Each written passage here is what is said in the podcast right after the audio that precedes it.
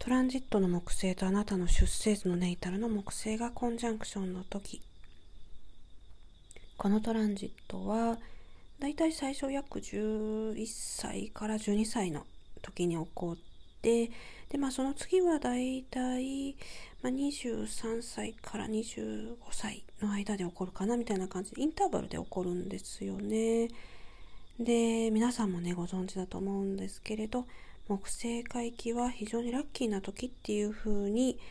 まあこう一般的なこう先生術の教科書なんかでも言われているんですけれど例えばですねそれが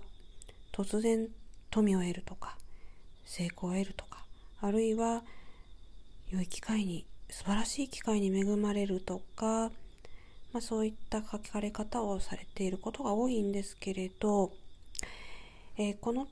放送でお伝えしたいのはどちらかというとですねそういったこう目に見えるものよりも内面、え、こう内面の賢さあるいはこう成熟度が増すそして世界を理解するこう知識をね広げていくそういったイメージを持たれた方が良いかなというふうに思います。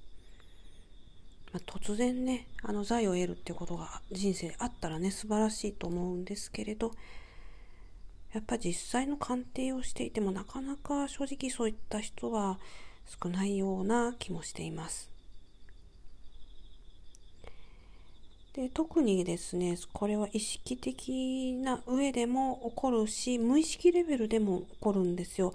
無意識っていうのはこう深層心理とイコールなので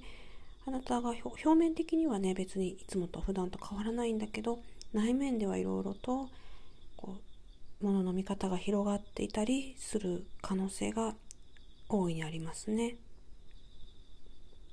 ですからそういったところにより期待をかけて、え人生を進んでいただくと良いのかなと思います。あるいはですねこの時期教育の機会が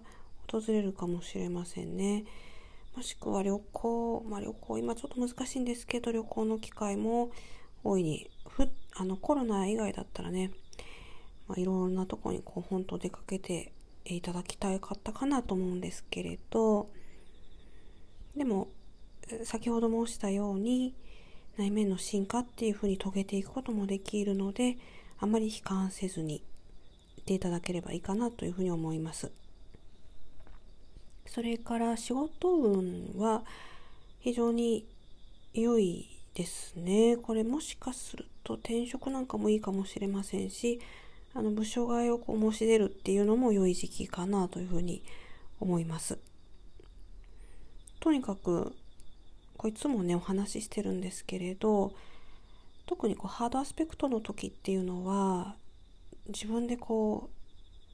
椅子の上に座っていても何にも起こらないので自分から行動しない限りこのトランジットの良さっていうのを味わうことができないのでどんどんどんどん行動してねいただきたいかなというふうに思います。それが成功する秘訣のような気がしています。